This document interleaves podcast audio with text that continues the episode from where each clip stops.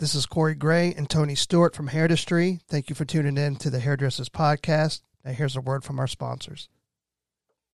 When you need mealtime inspiration, it's worth shopping Kroger, where you'll find over 30,000 mouthwatering choices that excite your inner foodie. And no matter what tasty choice you make, you'll enjoy our everyday low prices, plus extra ways to save, like digital coupons worth over $600 each week. You can also save up to $1 off per gallon at the pump with fuel points. More savings and more inspiring flavors make shopping Kroger worth it every time. Kroger, fresh for everyone. Fuel restrictions apply.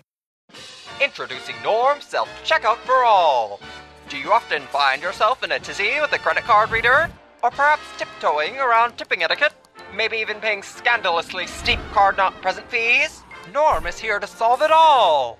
Think of Norm as payment simplified. No card reader for you, no wallet for your client. Instead, patrons pay and tip you straight from their phones. Checkout details are carried through the ether by either a text message or QR code. Your client receives a notification and pays with their previously saved card details. All they have to do is add a grand, luxurious gratuity. And all available with one low rate as a part of Schedulicity Pay. Try Norm Self Checkout for All. Safe, secure, and shockingly simple. Find out how using Norm can increase tips, speed up payment, and free you from unreliable card readers all at one low rate. Visit paywithnorm.com. Hello, everyone. My name is Jerry Natuno, and this amazing podcast is brought to you by Schedulicity.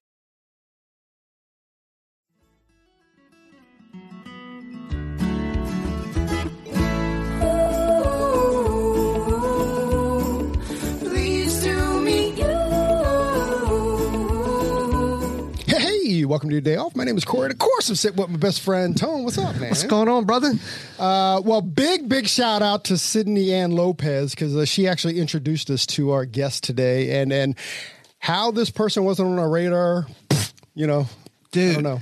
I as I'm researching her and, and looking at all the things that she's accomplished, I don't know. I did it, COVID brain. I, I I have an excuse. I could say COVID brain, but uh, I don't know how she we missed her. No, me either. And I'm pretty excited about today. Um, uh, I, I mean, I, I don't. She's know. the OG of what we're doing. She's the OG of the OG, right? Yeah, I mean, she's uh, she's interviewed so many people in our industry. She's done so much in our industry, Uh-huh. uh dude. I, I can't wait to get in and unfold all of that, and it just it's going to be a, a great conversation. Yeah, and, and and and the text messages have been amazing. I mean, the uh, the emails back and forth have been amazing. Um, she's really engaged in what we're doing, and and and and and you can tell why she's had such a long career in our industry because at least with me, and you know, I'm a nobody. Um, you know, she she was pretty engaged with me and just uh, just kind of figuring out what this was going to be about and stuff. I, I just really really appreciated it. Yeah, but her eye. I mean, if you if you read about her, I mean, she's always at the like the forefront of everything in our industry. She just sees things uh, a little before the rest of us. That and that's that that, that that's a gift Yeah, you know That's truly a gift. like like like we're, we're we're chasing instagram and stuff not seeing what like is kind of next Right. you know You know, so, she sees what's over the horizon. so sh- sh- should we stop teasing people Yeah. so on the podcast today we have Maggie Mulhern, um, and she's I, I mean she was an editor or or uh, in a, in a she was with Modern Salon and was responsible for like the Modern Salon covers. Pretty much, if you've ever seen a Modern Salon, she was responsible for that imagery, right? I mean that's pretty much what it comes down to. Dude, she's yeah. I mean, over to, probably over 10k worth of content packages in, in, in- for Modern Salon. No, really. Yeah, and then hundreds of uh, covers, and dude, she's done so much. She just sees so much, and she and she's worked with people uh, like Sassoons, like Vivienne Mackinder, all the way up to people like Guy Tang today.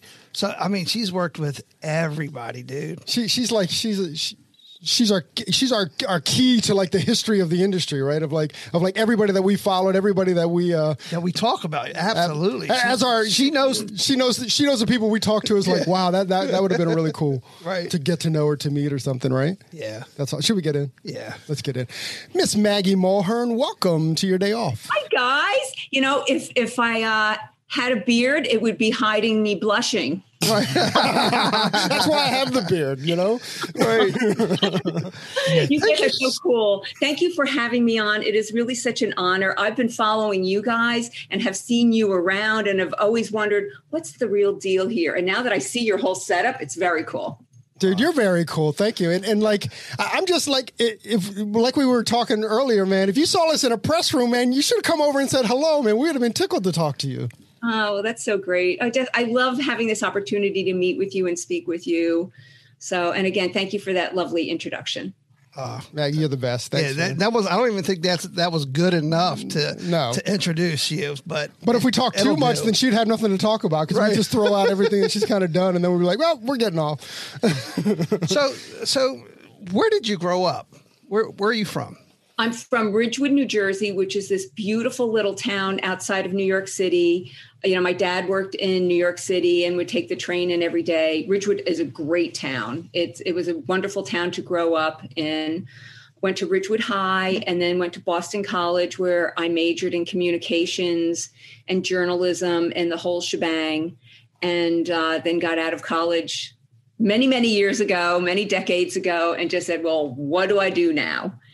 And it was funny how um, my first job was at our, our uh, newspaper called The Record.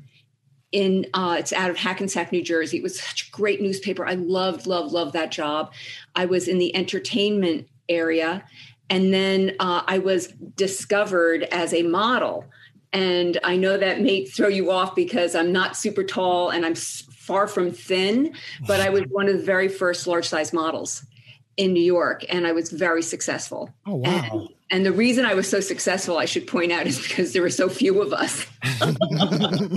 there were only like maybe ten large size models working at the time, and every job that came up, I, I got. I was just very lucky, and I did print and runway. I actually did Fashion Week. I did New York Fashion Week, which in the olden days it was called Market Week, and I did a whole bunch of shows there and then um, so were you always fashion forward even like up through school and college? Fashion forward i would say no but i always had a hair thing. Always had you know hair was always a huge thing for me. I remember when i was a little girl our neighborhood people our neighborhood friends would always grab me and say um, Margaret Mary, as I was known back then. Oh. Margaret Mary, can we play with your hair? And I just remember that all the girls in the neighborhood would use my hair. You know how people would use Barbie dolls? I wasn't the Barbie doll. And I remember this one, and I, I, I remember it so distinctly that my one neighbor just teased my hair I, I, was like Marge Simpson. And My hair was so high. And I remember to this day that the nightmare of having to comb it out. Wow. But it, but I was always used as as the Barbie doll girl. You know, I've never told anybody that. You guys are like the first ones to uh, to hear that. I've never told anybody about that. I was the Barbie doll. You are the Barbie doll. Yeah, and then I think the reason I got so much work as a model was because my hair was good. You know, I don't know. It's because I was one of the 10 girls doing it. So really. And then um, this is the weirdest thing. I um, I was like maybe a size 12, 14 when I was modeling. And all of a sudden, oddly, I just started losing weight. And I, I don't know why. And I thought, oh my God, I'm dying. I was losing weight. And I lost so much weight that I lost all my clients because I was too thin. I remember I was patting myself. I was putting socks in my bras and wearing like 12 pairs of underpants. But then all I ended up was looking like, you know, a Kardashian because I everything was, yeah, I looked very cartoonish. So I lost all my jobs. And I, uh, and while I was modeling, I was writing a book um, that was ultimately published by Doubleday. It's called Great Looks. Yep. And I wrote it with my modeling agent at the time who um, my husband just brought it in here. It's I, I'm going to show you. So this is the book. I mean, it is so torn up because it's so old. So this is the book. It's great looks. It's a beauty book for large size women. And because I was so I hate to use the word thin at the time, but it wasn't large size. We put Pat on the cover, but this is this was my first my first published work outside of when I did the newspaper. So it's a great book. It's a beauty book for large size women. It's super duper old. Um, and is it I, still in print?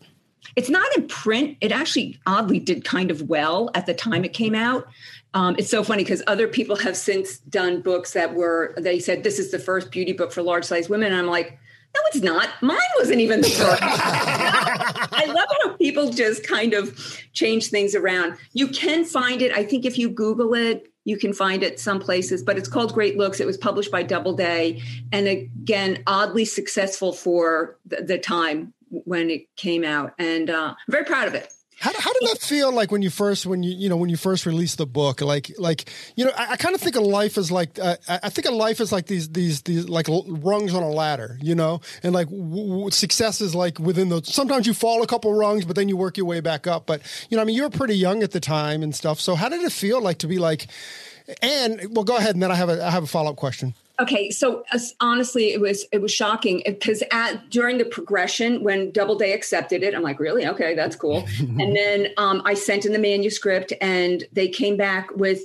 like zero edits, which terrified me because at the time I, I said, "Don't you have some input? You know, I have I I need some more feedback." They're like, "No, it's good to go." And the next thing you know, and I kept the whole time I kept thinking, this is going to fall through. This is going to fall through. This is going to fall through. And the next thing you know, the thing's in the mail. I get it. I they they handed over to me and they said, "Here's your ten complimentary copies." And I'm like, "Whoa, this thing actually happened!" And I'm, I'm sure that happens to a lot of people in the industry where you think, "Oh, am I going to get this gig? Am I going to get this opportunity to work with this client? Am I going to get to be on stage for this brand? Am I blah blah blah blah?" And you think it's not going to happen. It's going to fall through. And the next thing you know, you're on the stage or you're working with that celebrity or you're on on you know doing something cool that you just you you weren't really prepared for the success. So the book came out, and um, it was. I'm, I'm, just. I'm so proud of it. You know, I'm I'm really very proud of it, even though it's something I don't talk about much. Again, I don't know if any. I've really talked about this with anybody before. So again, it's interesting because my follow up question was going to be what what what what attacks all of us, and that's imposter syndrome. You kind of got into that, like, like, am I worthy to do this, or, or, or, you know, I mean, literally what you just said, I think explained our entire even podcast experience. Like, yeah. we never expected anything, and even to this day, Maggie, like, our studio is an extra bedroom in my house, right? And, and, and the fact that anybody, the fact that anybody hears it outside of this room still to this day blows me away. You know, like when people talk about the podcast or when we get DMs and said, "Oh, you talked about this," and I'll be honest, sometimes I'm like. I don't even remember talking about that, but but it's there. You know, it, it's just very weird, very humbling when when when when when anything that you've done creatively is is accepted outside of outside of your own head or outside of us. You know. Yeah, and you guys, you know, I've listened to your podcast, and you're you're such great interviewers, and you look cool, and your set is cool. But you really, what you do, I think that's unique, is that you really listen to the person you're talking to. Because a lot of people, they're just so busy thinking of the next question that they don't really intakes. But you listen, and you guys are very polite. And um, I again, fact, I'm honored to be here. So, Mag, stop that. That's silly. Well, you know, the, the truth is, is that is that we're so dumb. We don't know what the next question is. So we keep we keep we'll keep letting you talk until we have a question. Cheers to that. Okay, so, Cheers to that. exactly. So you wanted to know how I I fell into the salon industry. So hey, I yeah. writing the book. Now I'm like a size 810. I, I'm too big for regular modeling. I'm and too big at that point, I was maybe 26 years old, 27 years old. So I was too old, too big, too short, but I was too small for large size modeling. So I'm like, oh, what do I do? What do I do? So in the olden days, you would open up a newspaper and look under, you know, the classifieds for jobs. And there were two jobs that I said, this kind of fits into what I've been doing. And one was for Good Housekeeping as a beauty editor, and one was for Modern Salon as a beauty editor. I'm like, all right, this sounds cool. I went and interviewed for both. I was offered the job for for each, and the reason I took modern over good housekeeping is I like the offices better. whatever it takes, right? Whatever it takes. Well, yeah. both companies are still around and, and very successful. yeah. so, uh, you know, I, and I started with modern, and again, that was 39 and a half years. Actually, maybe it's 40 years. Yeah, it's my 40 years ago by now, and I was always based in New York, and once I got into it, I thought, oh, I'll do this for a year or two. And, you know, here it is, you know, 40 years later. But I thought, this, who knew about this community? This is the coolest community. What a great industry. These are such passionate, creative people who are entrepreneurs, but but self-motivated. And it really was the creativity that just kind of blows my mind. And I never prior to that saw hair as art and now I, I immediately quickly i saw it's living art. It's moving art that it's art that you produce and then within seconds it's the color is changing or the it's getting longer. It's just such an exciting business to be in. It, it's just so great and i know you guys are are you know on the front lines. You're actually doing hair as well as this kind of stuff. So um, i've been honored to be part of this community. You know you're right. And it's so it's it's such a cool and unique industry because not only can you make a business you know it's not like you're a, it's not like you're a painter like hoping to sell your product right? Like, like you can make a living at it and you can create art with it you know and you're the sole director right? I mean, for most of us, like we're the sole director. Like it's like it's your haircut, it's your color. Now you can collab with other people, but uh, certainly if you go back to pre-collabing, you know, you just you were just one person who had a vision and you created the whole vision. I mean, I guess NAHA's like that a little bit now, but um, but but it's just it's just a really really and anybody can do it. Nothing is holding you back from creating art, you know, for, in this industry. It, it, it's it's amazing. So so so I, so you joined Modern Salon in 1982. Was it was it is it still in the same um, building? Is same location? Is this has it? I mean, oh, how much has it grown? Oh, it's just um, it has changed so so much since then. So I moved into those offices, and you know, within a year, we got rid of those offices. right. that, that's where I was going I was like, the still the same, right? Yeah. And then Good Housekeeping built this amazing building, and they had these beautiful offices, and I'm like, ah, I'm still happier where I am, um, because we we moved. Um, we were way up on 58th Street, then we moved to 42nd Street, then we moved to 41st Street, then we moved right after 9/11 down to that area because the rents were so so great down in you know 9-11 area and yeah. and that's when i said oh i'm not going in the office anymore i'll work out of my home so i've been very fortunate to work out of my home ever since and and i'm very comfortable and i'm very productive working out of the house as i know so many people have become uh, and it always worked out well for me so but isn't that uh, the funniest thing? I'll tell you the other thing that was great about working for Modern over Good Housekeeping. At the consumer magazines, the larger consumer magazines, you're either a writer or you're doing photo shoots or you're doing, you know, you're very slotted in. At Modern Salon, because we had fewer editors, I got to do everything. I was writing articles. I did all the photo shoots, as you said. And in the early days, it was three editors doing photo shoots. We had an editor in New York LA and Chicago, we were all doing photo shoots, but then ultimately they became because we, we just did them better. I'm not saying I did them better, but I was able to get better models, a better photographer, just a better team because it's just so much of uh, imagery is produced in New York. So, um, and and then oh my God, th- th- this it's been a great job working with Modern. Uh, you know, in COVID, just so everybody knows, right up front, in COVID, uh, at the beginning of in beginning of COVID, we closed our New York editorial office, which is me. So that was that was a little sobering and a little bit of a shock, but the timing was good for for them and for me certainly for modern and for me. And in that one day they lost 60% of the staff. Wow. So yeah. So we went from having 10 editors maybe a year and a half ago to having two Wow. Yeah. Wow, wow, wow. What, so, uh, I mean, you were there at that point, like for 37, 38 years. I mean, what was that call like?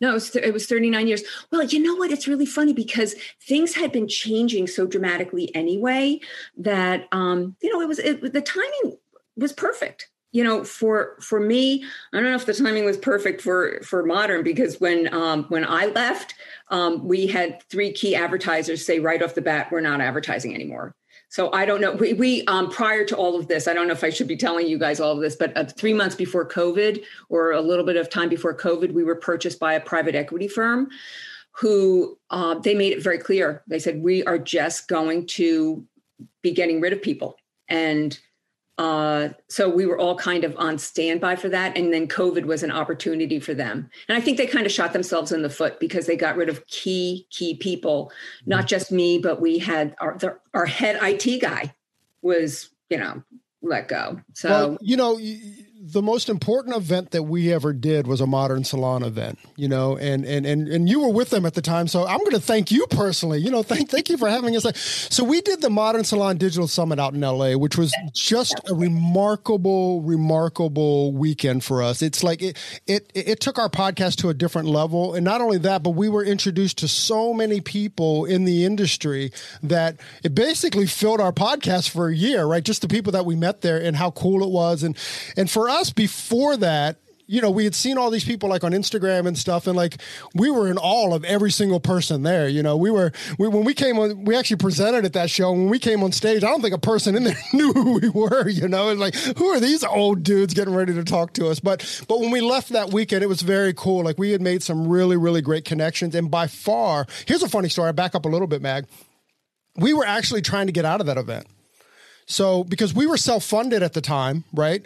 And then it was like, and, and you know, Tony and I are talking, and we're like, well, we got to talk to our wives. It's a big hit, not only in, not only outgoing expenses, but but we were going to take some time off of work, so we wouldn't have any money coming in either. So you know, we were like, should we go? Should we go? Should we go? And the reason that we didn't was, well, Modern Salon personally asked us to do it, and if we don't do it, they'll never ask us to do anything else again. You know, and that was kind of how we felt about it because at that point we had only been in the podcast, we had only had the podcast for ten months. Actually, when they asked us, it was even before that. It was like eight months when they actually asked us. But by the time we got there, it was like ten months, and and like we were kind of and you know again, it was it was a big expense for us, but it's the best money we ever spent. Yeah, you know by far because we we met we met the guys at Schedulicity that weekend who now sponsor the podcast, and we met um just a, a ton of people. And it's interesting that you said that an equity firm now owns them because just about every podcast we've talked about, we keep begging Modern Salon to do that event again, but I guess uh, they weren't even there for that, so they don't even get they don't even get the value in it, you know. No, and that was the brainchild of Steve Reiss, who was our publisher at the time, who is amazing and just forward thinking. And I'm sure you met Stacy Soble mm-hmm. and Alison Alhamed, who was our chief editor. Um, Stacy's still with Modern; she's with Salon today. I mean, just very um, smart, interesting people who just know what they're doing. I was in Morocco at the time, so I was like Morocco. Or I don't blame you. I don't blame you either. Oh man, I kind of want to get. I want to get into uh, Maggie. I want to get into some stories about like some of the uh, iconic artists that you've worked into, worked with. You down? I, been I've been so blessed to work with some of the most amazing hairdressers. And I know I mentioned to you um, in when we were back and forth with emails that I was hoping I would get to tell this story because I, have told it a couple times, but it just deserves to be shared on a on a larger stage. That um, Vidal Sassoon, who we all know. And you know what's really interesting? I uh, spoke to some younger hairdressers recently, and I I was talking about Vidal Sassoon, and, and they're like, "Oh, I've heard of him." I was like, "Whoa." you know, it's very important that you guys are doing this so that we can all know who he was and how he really was the founder of our industry and just the importance that before Vidal, as you guys know, but in a nutshell, before Vidal, it was the um, the women that would come in once a week to have their hair um, roller set and dried and then styled.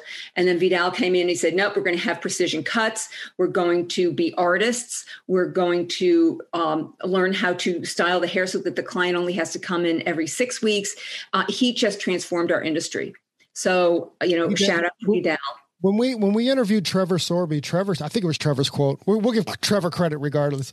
Um, when we interviewed Trevor, Trevor said that you know Vidal Sassoon was the first hairdresser to inspire every woman in the world, and we kind of got bewildered. And he says, if you've ever held a blow dryer, that was inspired by Vidal Sassoon. And like when he said that, it was like, oh, he's so right on, right? Like he brought the blow dryer, or what they they called it like a portable dryer, I think at the time or something. But if you've ever held a blow dryer, then you were inspired by by Vidal Sassoon. So yeah, you yeah, never had a blow dryer in this industry.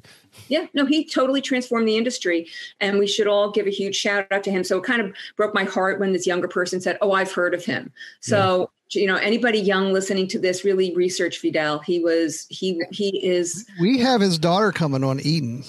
She's amazing she's amazing and get her to talk about her dad i mean she's um, uh, i mean the whole family is just incredible Elan also mm-hmm. um, so anyway so um, I did a photo shoot, and by the time I was shooting, Vidal himself was not doing hair. He was, and I, you know, someone said, "Well, he just really doesn't do hair anymore." And I think it was really so that he could promote his people. So I was shooting with his team. It was Andy Humphreys at the time, and we're at the shoot. And I said, Vidal, would do you mind just stopping by? And I said, I just want to get a picture of you with your team. And he's like, I'd love to stop by. So a couple days before the shoot, I'm at a salon and I was talking to a hairdresser there and just said, Oh my God, Vidal Sassoon is coming by. And five hairdressers over in the corner said, just came running up to me. They said, okay, Can we come? Can we come? And you know, I'm hemming and hawing, and I'm like, is that like an intrusion on Vidal? Is that taking advantage of him? And I said, look, it, you can come.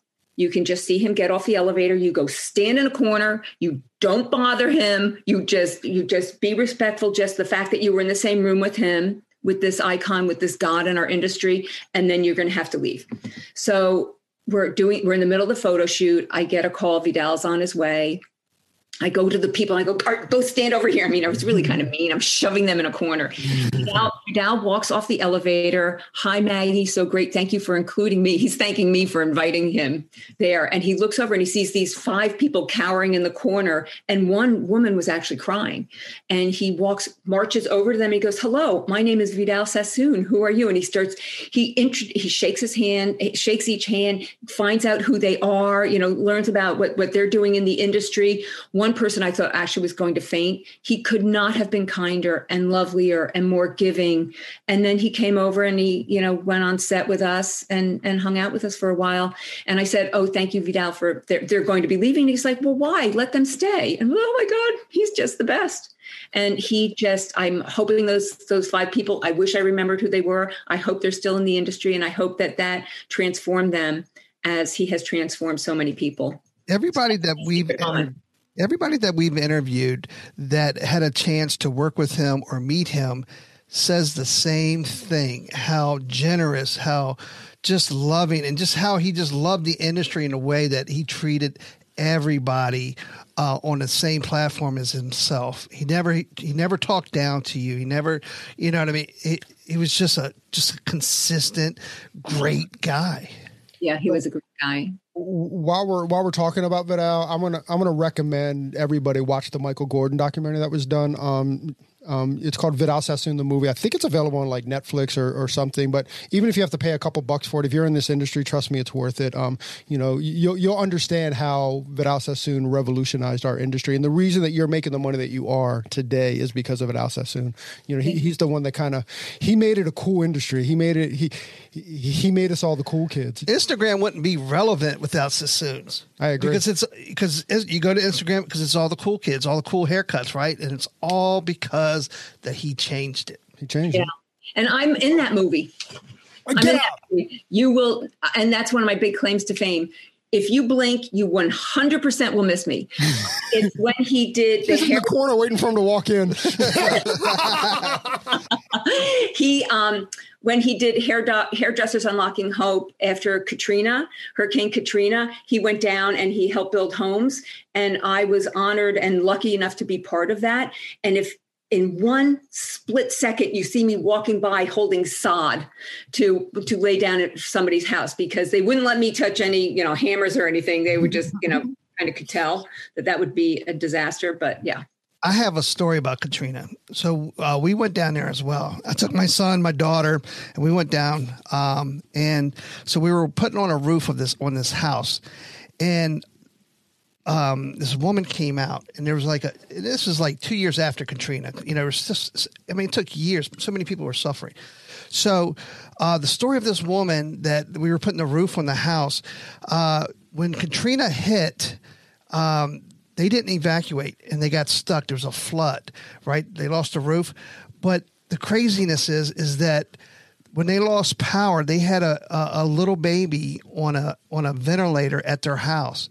So the whole family had to take turns to slowly pump to keep this baby alive. And it took two days before a helicopter can come and rescue this little baby. So around the clock, they spent two days just keeping this little baby Holy alive. It, I mean, your heart just sank. It's like, I mean, you hear stories like that in Katrina, but it it, it was truly life changing for us and for my children. Uh, and they, they really realize how blessed and fortunate they are. And uh, it was just, you know, if you ever get an opportunity to serve like that, uh, do it because it will change your life.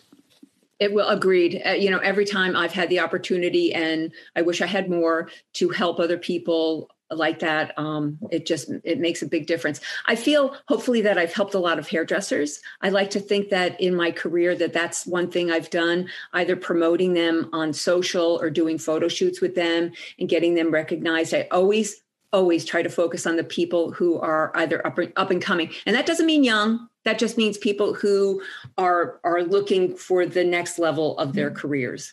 Mm, love that. Can we um and I'm always intrigued by this and I don't and actually I don't even know how we talk about it. It's more of a visual thing, but like when you're setting up a photo shot sh- photo shoot when you're setting up a photo shoot or when you're when you've get when you have the thousand pictures afterwards what what is it what are you looking for or that, that, that goes wow that's the shot you know or, or when you're setting it up how do you know that you're going to get the shot does that make sense that's a really good question so again, in the olden days when I used to have to look at slides, that would be, I mean, I, I maybe would take two days to have the little loop and looking at each slide, and it was a nightmare, you know, going through.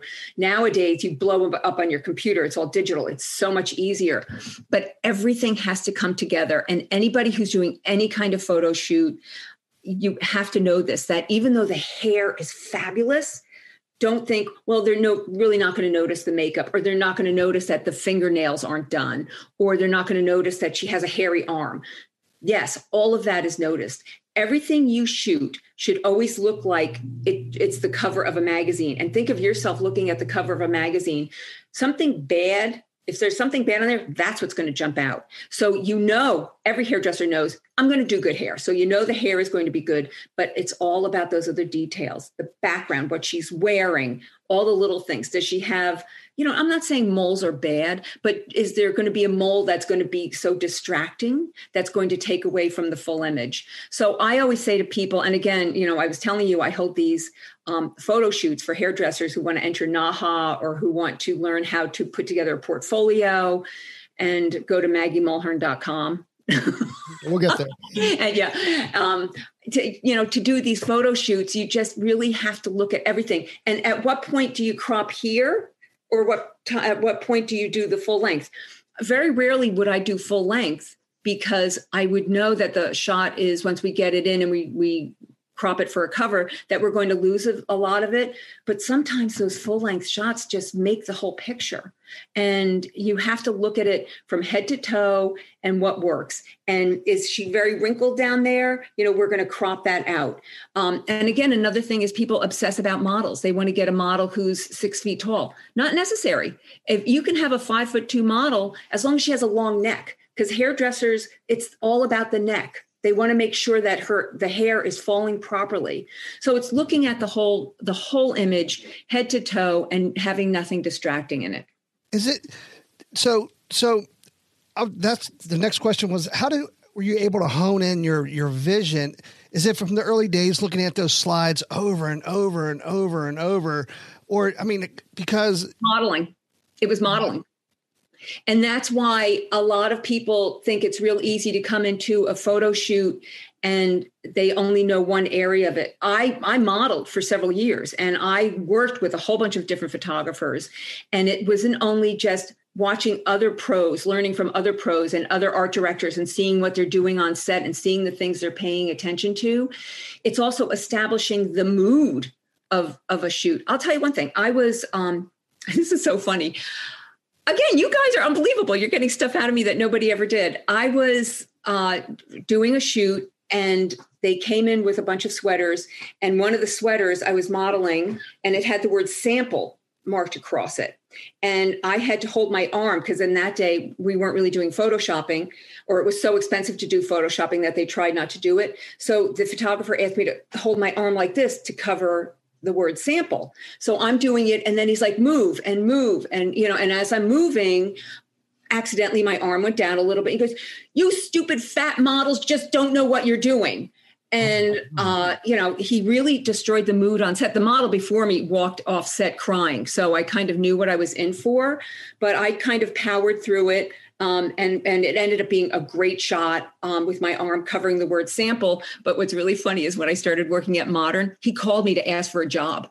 No. Oh yeah, and I said no, no, absolutely not, because the modern shoots, the shoots that I am art directing and that I'm producing, are just going to be happy and fun, and they're going to be. A, it's going to be a positive experience. He put such. Oh, I like that. You're giving me a high five. He made such negative energy, and quite frankly, in the '80s Uh, it was there people were a little bit more intense and more negative. In fact hairdressers were a little edgier back then. Not not edgier is not the word. A little help me out guys. What word would well, i say I mean, I mean, tougher I'll tell you a story too. Like like Tony and I, we we came in the industry in the early '90s, and there was still like that late '80s like like like thing going on, and we thought to be a like me. I'm not going to talk for Tony, but for me, like like I thought I needed a little bit of air to me. I thought I needed to be a little arrogant when I first got in the industry. I mean, it took me about three years to be like. And here's a true story. Like I was creating these airs for myself, and then one morning I woke up and I was like, oh my gosh, my mom would be so embarrassed about who I am you know, be so embarrassed that I'm putting on these airs and like, and in that moment I was like, I'm not going to do that anymore. And then, um, and then th- th- that, that's what kind of changed me. But there was absolutely that kind of arrogance, that kind of air. And like, we saw a ton of hairdressers that kind of carried that on because they were still doing hair when we got into the industry, certainly. And they were the ones that we were looking up to, you know, it wasn't actually, it wasn't really until I started working for Reg Laws, um, where I was like, just be a dude, just be real, man. You know, and that kind of, and you know, I mean, you're never real at 25, but you know, it was the realest I could be at 25. you know but, there was definitely that when we first got in the industry, just this like arrogance and this air about it. Like this is kind of how you had to so- sell yourself, and pleasantly surprised that everybody that, or most people that we've had contact with, no matter where they are as far as celebrity or fame as hairdressers, almost all of them have been really, really down to earth and sweet people. I mean, I think the industry has changed a lot. Um, uh, since, since those days. One hundred percent. People know to be nice. There's just too much competition out there, too much opportunity for other people. That if you're just not nice, if you're making it a hostile set or uncomfortable on set, next you know we don't need you. We're in, the 80s that was you know yeah everybody's kind of tough and arrogant and nasty and that just doesn't work anymore. I always say when somebody was being nasty i would say ooh that's so 80s of you. I love it. That is great that's our shirt. Yeah. It's so 80s of you. That's awesome. Hey maggie i want to take you back a little bit um back to the photo shoots because if i'm listening in i'm looking for a little like a little detail here. What once I've done beautiful hair like on the model, like how does the camera see it differently, or what do you like? Do you have to make the hair bigger? Do you have to like like what is the camera like that that necessarily the naked eye doesn't? Such a great question. Uh, it, the bigger the better, unless you want the hair to look like a swim cap, you know, which might be what you're going for. But to your eye, if it looks big, it's going to look normal on camera. So you always think to go a little bit bigger. Another thing is if you just really do amazing um, chignons or knots at the back of the neck, just know you're not going to, you can't shoot her from the front. Otherwise, you're going to lose the hair. I worked with this one hairdresser who it was during one of my workshops. Who, uh, I, you know, I said this beforehand: make sure you make all the work so that it can be seen from the front. You have this beautiful, beautiful model. You don't want to waste her.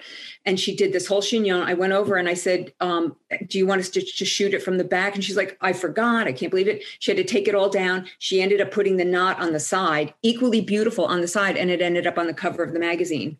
It was be- it was a beautiful, beautiful shot. You know, the model, we did everything great. The the the um, weight of the hair was here. We put the hand up here. Beautiful nails, beautiful jewelry on this side. It was it was great, and it was all just. You have to know the angle before you do a photo shoot. Know the angle and know do you want to shoot it straight on? Do you want to do it profile? Do you want to do it from the back? Then you really you know just use a mannequin you know, or you know, it doesn't matter what your model really looks like.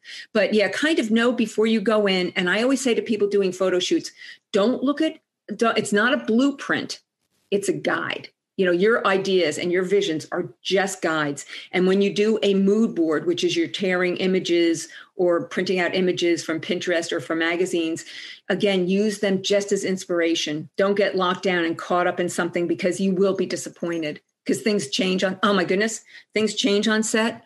I mean we had a model who came in and she had um lit up something the night before and burned off her eyebrow. We had yeah so that was a mess. We had we, we've had models come in and had cut their hair the day before. So you have to uh, be prepared. You have to always have a plan b and I always say bring, bring things like like accessories and gloves. Always bring a pair of gloves in case your model has bad nails, or sunglasses in case she has bloodshot eyes and you just can't deal with them. Or always, you know, this is always such a good look. You know, this is always, you know, doing something from the side. Profile, yeah. Yeah all these things i learned from modeling like I, i'll see shots and i'm like hmm you know if it's too far down and your hand is supposed to go so gently into a pocket you're not supposed to have it so you can see the knuckles through the through the fabric these are all little tricks and tips that i learned from my years modeling that's amazing.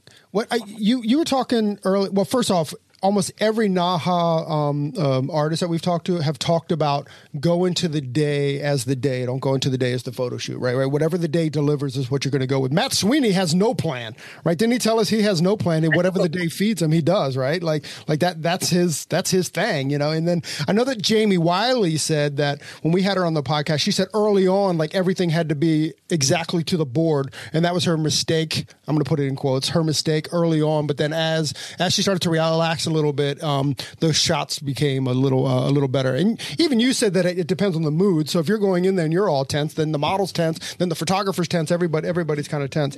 Even Blush and Maine, when she won, that was a a, a mistake right? Yeah, that was a mistake. It wasn't, it wasn't, it wasn't planned, but it was so great that they kept it. So you got to be uh, able to, uh, you know, just be able to, to just not evolve, but you know what I mean. Be, your mistake can be genius. There's another T-shirt for there's, you. There's another T-shirt. Uh, yeah, with, with Sarah, what happened? Uh, Blush and Maine. What happened with her is that I think they had three lights on it, and only one of them popped. Right, so then they had like these two, but that was the shot. That was the one that made it, right? And that was the one that she won. That she won the Naha for, which is which is incredible, right? It's a mistake shot. So you were talking about like when when when when the artist did the uh, braid on the side, that your hand was on the other side of your face. Can you kind of talk about balance and how the camera sees balance as well? Well, again, you know, if I'm shooting for a magazine cover, uh, you you kind of figure, all right, we're going to have the call outs over here, so we want the, the, weight of it here. For something like a Naha, you can't think of a magazine cover; just think of a beautiful photo. So you do want balance. So if it's a lot of lot of hair going on over here. Maybe if she has a one-sided outfit, uh, you know, that then the side is over here. Like that, if if you are going to do something like that, the hairdresser should look at the fashion beforehand to know if he or she is going to do something that is asymmetrical to see what the fashion is going to be. Because if if you have an outfit with the big flower over here, mm-hmm. you obviously don't want the eye to go over here for the hair because it's distracting. So you want to move everything over to this side.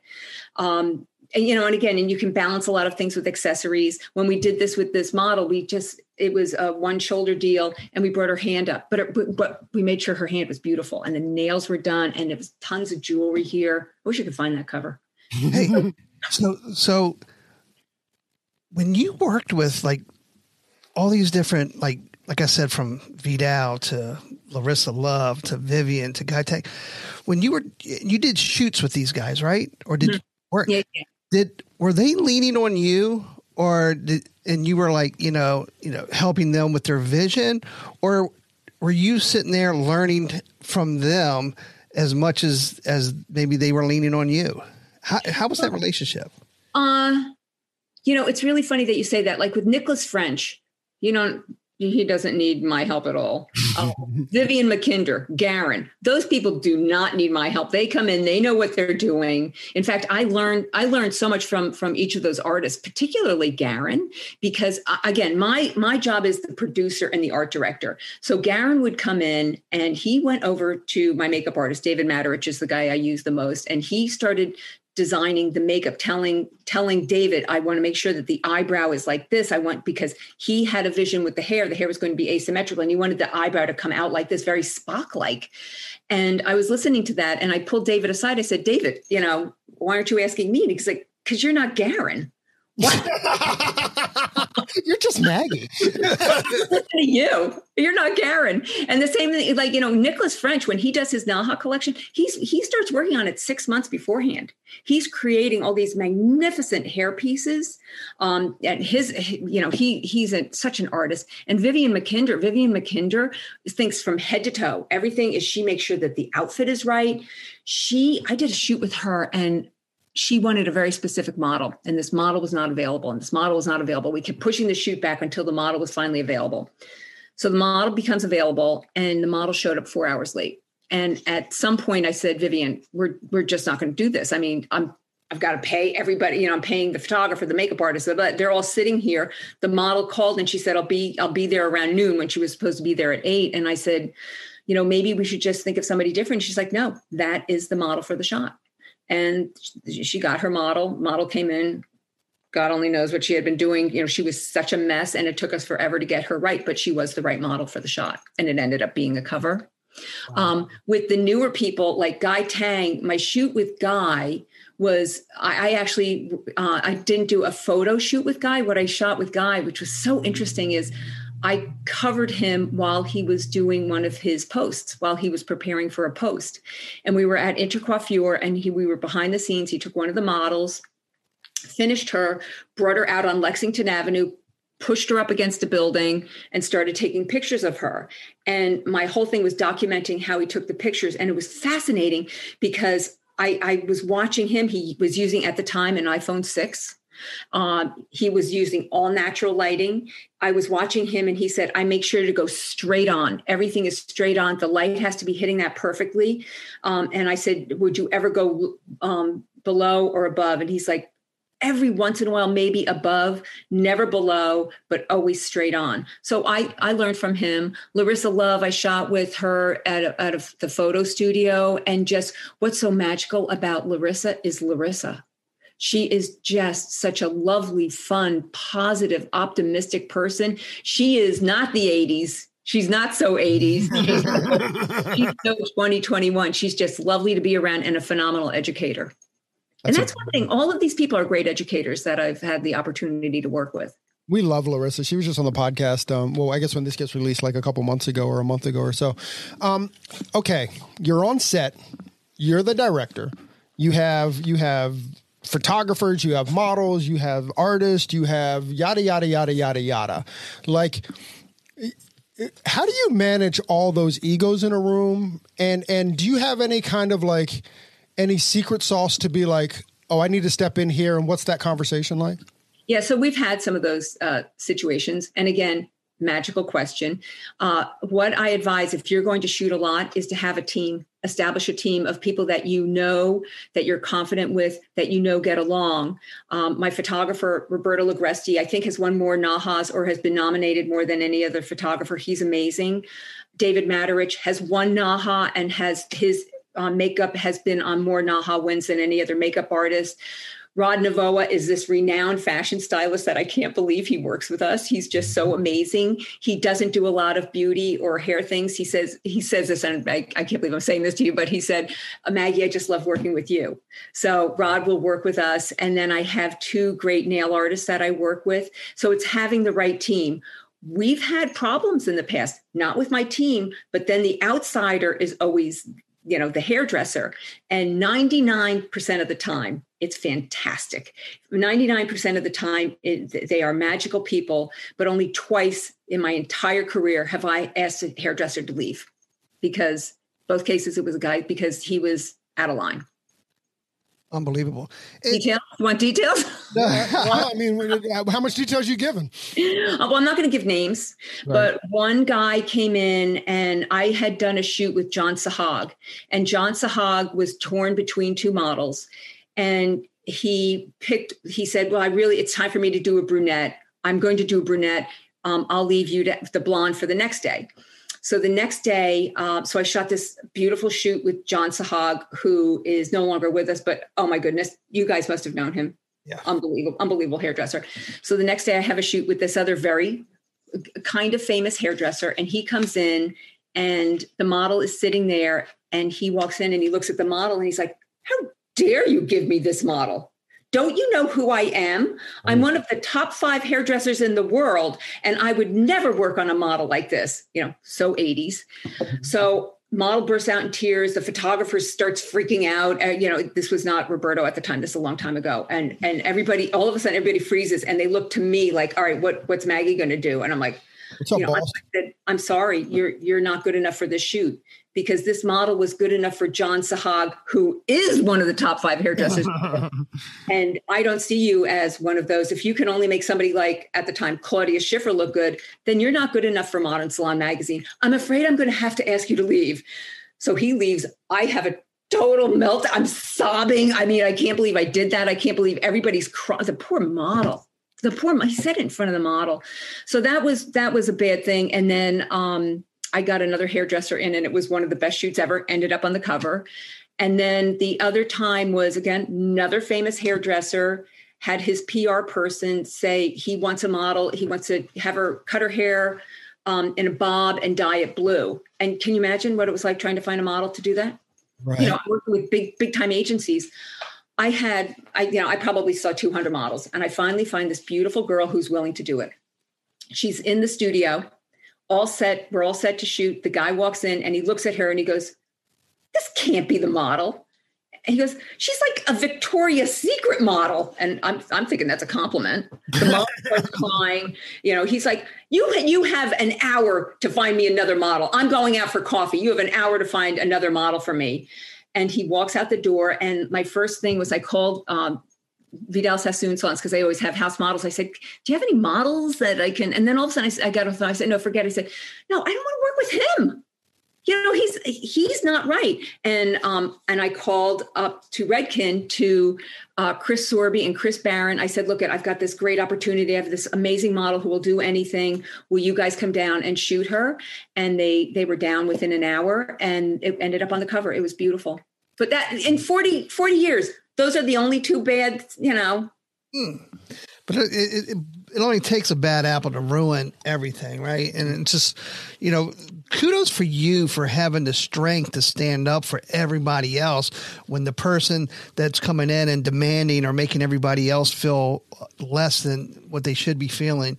Uh, you know, kudos. And, and, by the way, couldn't get two better people than Chris and Chris. right? yeah. I mean, you talk about like not eighties. oh, know? no, and they walk into the studio and they're like, "All right, where's this horrible model?" Because I told them the whole thing, and then they said, she's so gorgeous. This is so great. And they did something very different. It was so beautiful and they it, it, was it was one of my favorite shoots and one of my favorite stories. And don't forget i'm a former model. So when you're you're in both cases they had problems with the model. Mm. and you know you know you're hurting you're hurting my peeps. Right that's right. I like that. And i think what makes you so relevant even still today is that you, you you allow yourself to evolve and adapt to what's what's happening currently, right? A lot of times, a lot of us, you know, we, we can get stuck and this is all we know, this is all we're willing to do and not evolve. So has this evolve or dissolve? His t-shirt says evolve or dis- oh. dissolve. Oh. oh, I love that. Okay. Alrighty. So so by evolving and allowing yourself to continue to grow and, and adapt, did it help you start your your current passion right now, and then that is, you know, MaggieMulhern.com? Maggie, Maggie Media? That's my website. And I'll tell you what I'm doing. But I just want to give a shout out to Alison Alhamed, who was our chief editor at the time. And I was very anti social media. I just, it's just not not who I am. I'm not like a social media person. I really didn't get it. I didn't understand it. When Alison came on board, she was our social media editor. And I'm like, what is that? There's no future in that saying. What, what is that?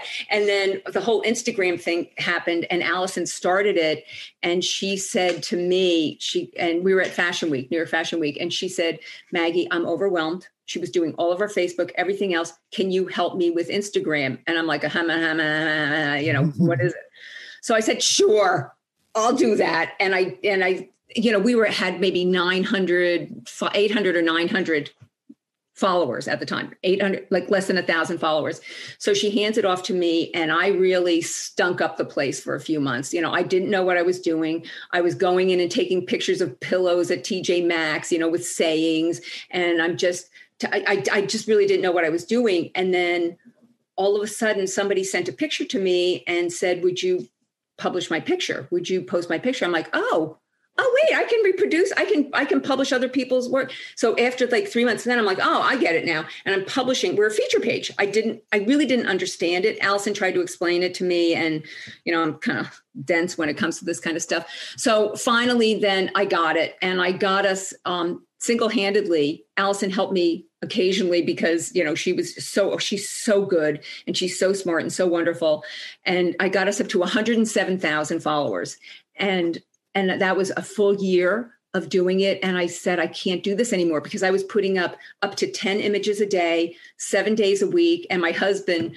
would be like what are you doing? You're always on your phone. And then i started because i didn't want to bother him i'd run into the bathroom. I felt like a junkie. I'm running into the bathroom. Instagram junkie. Yeah, to put up posts. And after 100 when we got to 107000 i said to to you know we had a bunch of editors at the time. We had seven editors. I said, I need help. I can't do this. I just can't do this anymore. So then we each ended up taking a day and it's um and you know, I learned again watching them because I was never great with captions. These people are so clever, like Alison and Jamie Newman, just phenomenal captions, and I was learning from them. So then now Modern is uh, up to 1.1 million, and I feel very instrumental in that. I I feel like I helped grow them. And that changed me. Then I realized, oh, social media is kind of cool.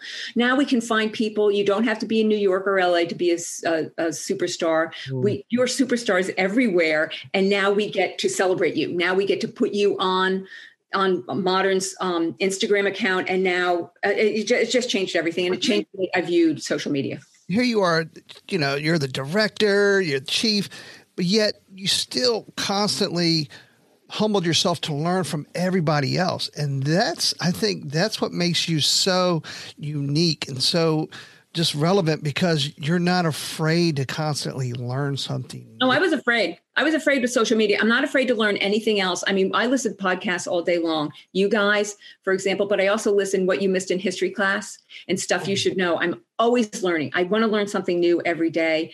But uh, again, shout out to Alison and Sydney Lopez, who who you mentioned. I've learned so much from her. And one thing I always like to say to people is a mentor doesn't have to be someone who's older than you a mentor can be somebody who's younger. And in most cases in my case uh, the mentor is younger. I have daughters both in their 30s and i learned so much from them mostly because they're like ma what are you doing? They say it differently from alison and sydney but but i learned so much from i mean i know you guys have kids. Don't you constantly learn from them Oh, all Constantly. the time. Yeah. Yeah, yeah, yeah. yeah absolutely. Yeah. Especially when I can't figure something out. I'm like, hey, Skyla, Jake, can you guys come over and help me? they make it look so easy. You're like, yeah. That's it, man. So what uh so what's Miss Maggie Mulhern up to now? Okay, so now um, I'm pretty excited. I'm actually very excited about what I'm doing. I'm taking all my photo shoot experience, and again, that has been the thing I'm most most passionate about and the thing I feel really good about again because I have this phenomenal team and just such a great history and experience. I I'm doing two things with photo shoots. I'm doing uh, brand photo shoots. I think I have my first one coming up, so I'm pretty excited about it. Working with a thank you, working with a brand um, to do advertising shoots and. Uh, I, I'm doing it so well. I, I, fa- I kind of did some investigation and I found out the pricing, and I'm coming in way lower because I just want to kick the whole thing off. Um, so, any brands out there, if you're looking for an opportunity, go to maggiemulhern.com or email me at Maggie Mulhern, maggie.mulhern at gmail.com, and we'll put together a phenomenal package with, with all my award winning guys. You know, David, Roberto, Rod, all, great team. We get great models. So I can do photo shoots for brands, but I also love doing photo shoots with hairdressers. And I'm doing that um, a workshop. I have one coming up. I don't know when this is airing, but I have one coming up June 14th. And I have um, it's only open to four hairdressers. We can only handle four because Roberto can only do so many shots in a day. And we do uh, a collection. You do three looks on one model, and they can either be for Naha or your portfolio, or I'll help you get published because I do freelance for Estetica and Estetica, which is in 60 countries. You know, I'm going to give you the opportunity to get published. So it's it's a phenomenal opportunity. I'm very proud that I'm doing it and very excited. And I'm doing the one in June and then another one. The one in June is sold out, uh, but I'm going to do another one probably in the fall. And it's just it's I, I just get so energized by the hairdressers there. They all become buddies. They all help each other. It is a very exciting, affordable photo shoot you know, if, if these people piecemealed the photo shoot, it'd be $25,000 if they got Roberto and the model I get and blah, blah, blah. And I do it for $6,000 because it's a collect, you know, you get to do it with each other. It is, it is the most rewarding, one of the, I'd say one of the most rewarding things I've ever done in my in my career. Do me a favor when next time next time your workshop comes up, if you start um if you start um promoting it on Instagram, make sure you tag us and then we can share it along. Oh, okay, thank you. That's really nice. And then the other thing I want to do because I want to talk to you guys because you guys are such superstars at podcasting. I'm going to start a podcast. Yeah, but it's not going to be for the industry. It's a podcast for um, retirement people, and it's called "Keeping It Together in Retirement." And I just want to talk to people who have not necessarily retired, but they're 55 and up and what they're doing to make their life fabulous. Because I know for me, I go on my podcast and I want a really good, solid 45 or 60 minute podcast that I can listen to. And I want to just interview people. I already have, you know, people lined up. One one woman teaches yoga, another te- woman teaches speed walking, another guy is a former bull rider from Las Vegas. Who is who is very active? I uh, and uh, that's going to be my podcast. So I'm going to be calling you guys separately to get some tips on. Oh, first off, I love that idea. Yeah. yeah. Anything we can do yeah, to yeah. help, even if it was about hairdressing, we were in. You know what I mean? We always said that we'll we'll help other people start podcasts, even if it, even if it puts ours out if it betters the industry. So anything that betters the industry, uh, we're all in. Because I, because I, I, did read an interview about you. You were interviewing, I forget who it was, or and you were talking about 401ks. It was like salon owners and 401ks and stuff like that. So I thought like, oh, that'd be a kind of cool podcast. But uh, about retirement, about how do how do we, especially as hairdressers, survive at the end of our career? You know what I mean? If you haven't been putting away uh, in savings. So yeah, I just heard about somebody was oh it was Gordon Miller. I was talking to Gordon Miller, and he said he knew a guy who in college said I'm going to put five dollars a day away for my retirement. And by the time he was ready to retire, he had uh, a, a million, uh, uh 1.5 million dollars just wow. from that little thing. So the guy was, you know, little like a side hustle. Yeah. his own hustle. Right. His hustle was himself. Yeah, you know, and having having that discipline. Uh, Maggie, we could go on for days. We really could, but we we, we made it to an hour, man. That was like that. That was so, I'm so sorry. no, that's awesome. You, you guys got some really uh, insider stuff out of me that I've really never told anybody. But I love yeah. talking to you, and I and I love your whole setup, and I love you guys, and I'm so excited for your success. Well, I, I, I, hope we get the opportunity to uh, to hang out and high five on, on the road because because uh, you know, there's nothing that we like more than actually uh, meeting people IRL in the real life. You know, we can't, we can't wait for that. So I want to make sure I told I give you my Instagram, which is at Maggie underscore Mulhern M U L H E R N, and I've been doing a lot on Clubhouse lately. Yes, we have too. Love Clubhouse. Yeah, yeah. Like yeah, Talk Radio. You yeah. can have curlers in your hair, and you know. Maggie, I'll tell yeah. you what, and if you're going to start a podcast, I highly recommend Clubhouse for you. We've actually what we actually spoke to Gordon about this a couple weeks ago, but you know, we're starting to shift our podcast a little bit where we're trying to bring people from outside of the hair world that, that would be relevant to the hair world. And and we've vetted people and we found people on Clubhouse. Like we're like tomorrow, again, I don't know when this airs, but tomorrow we're actually interviewing like a former Navy SEAL who uh who talks about um uh, high performance um leadership. So he's going to talk about high performer high performance leadership. And we found him on Clubhouse. You know, we heard him talk. We're like, wow, that's interesting. You know, so we'll we'll go ahead and bring him on the podcast. So that that, that that's that we're, we're, recording with him tomorrow. Yeah. So um so we're pretty excited about that. Um yeah. but but if you're going to do this, I mean, what a great place to vet people. What a great place to already hear the story before you share it for your podcast. Go go pick up some guests on Clubhouse. Yeah, I never thought of that. That's good. Well, I don't have a big retirement following yet, but uh, but who knows? You know, I, I specifically want to get for my my podcast people who are 55 and up. But um, yeah, that's cool. Again, but you guys, thank you so much. Um, I'm anything we can do to help promote whatever you're up to. Don't hesitate. Don't hesitate. Absolutely, we're huge fans. Yeah. Oh well, and I'm a huge fan of yours. I mean, this is such a cool thing that you do, and I know you've helped the industry and you've helped so many people. So it's so nice. And and guess what? Our woodpecker never came on. I, I, I have a woodpecker who lives right outside the house who is just really wreaking havoc with the neighborhood. And I was so afraid the whole time I was on with you guys. I'm like, when is the woodpecker going to stop? Start, and he didn't. So that's awesome. well, thank the woodpecker for holding off. exactly, Miss Maggie Mulhern. Thank you very very much for joining us on your day off. Thank you. Thank you. Bye.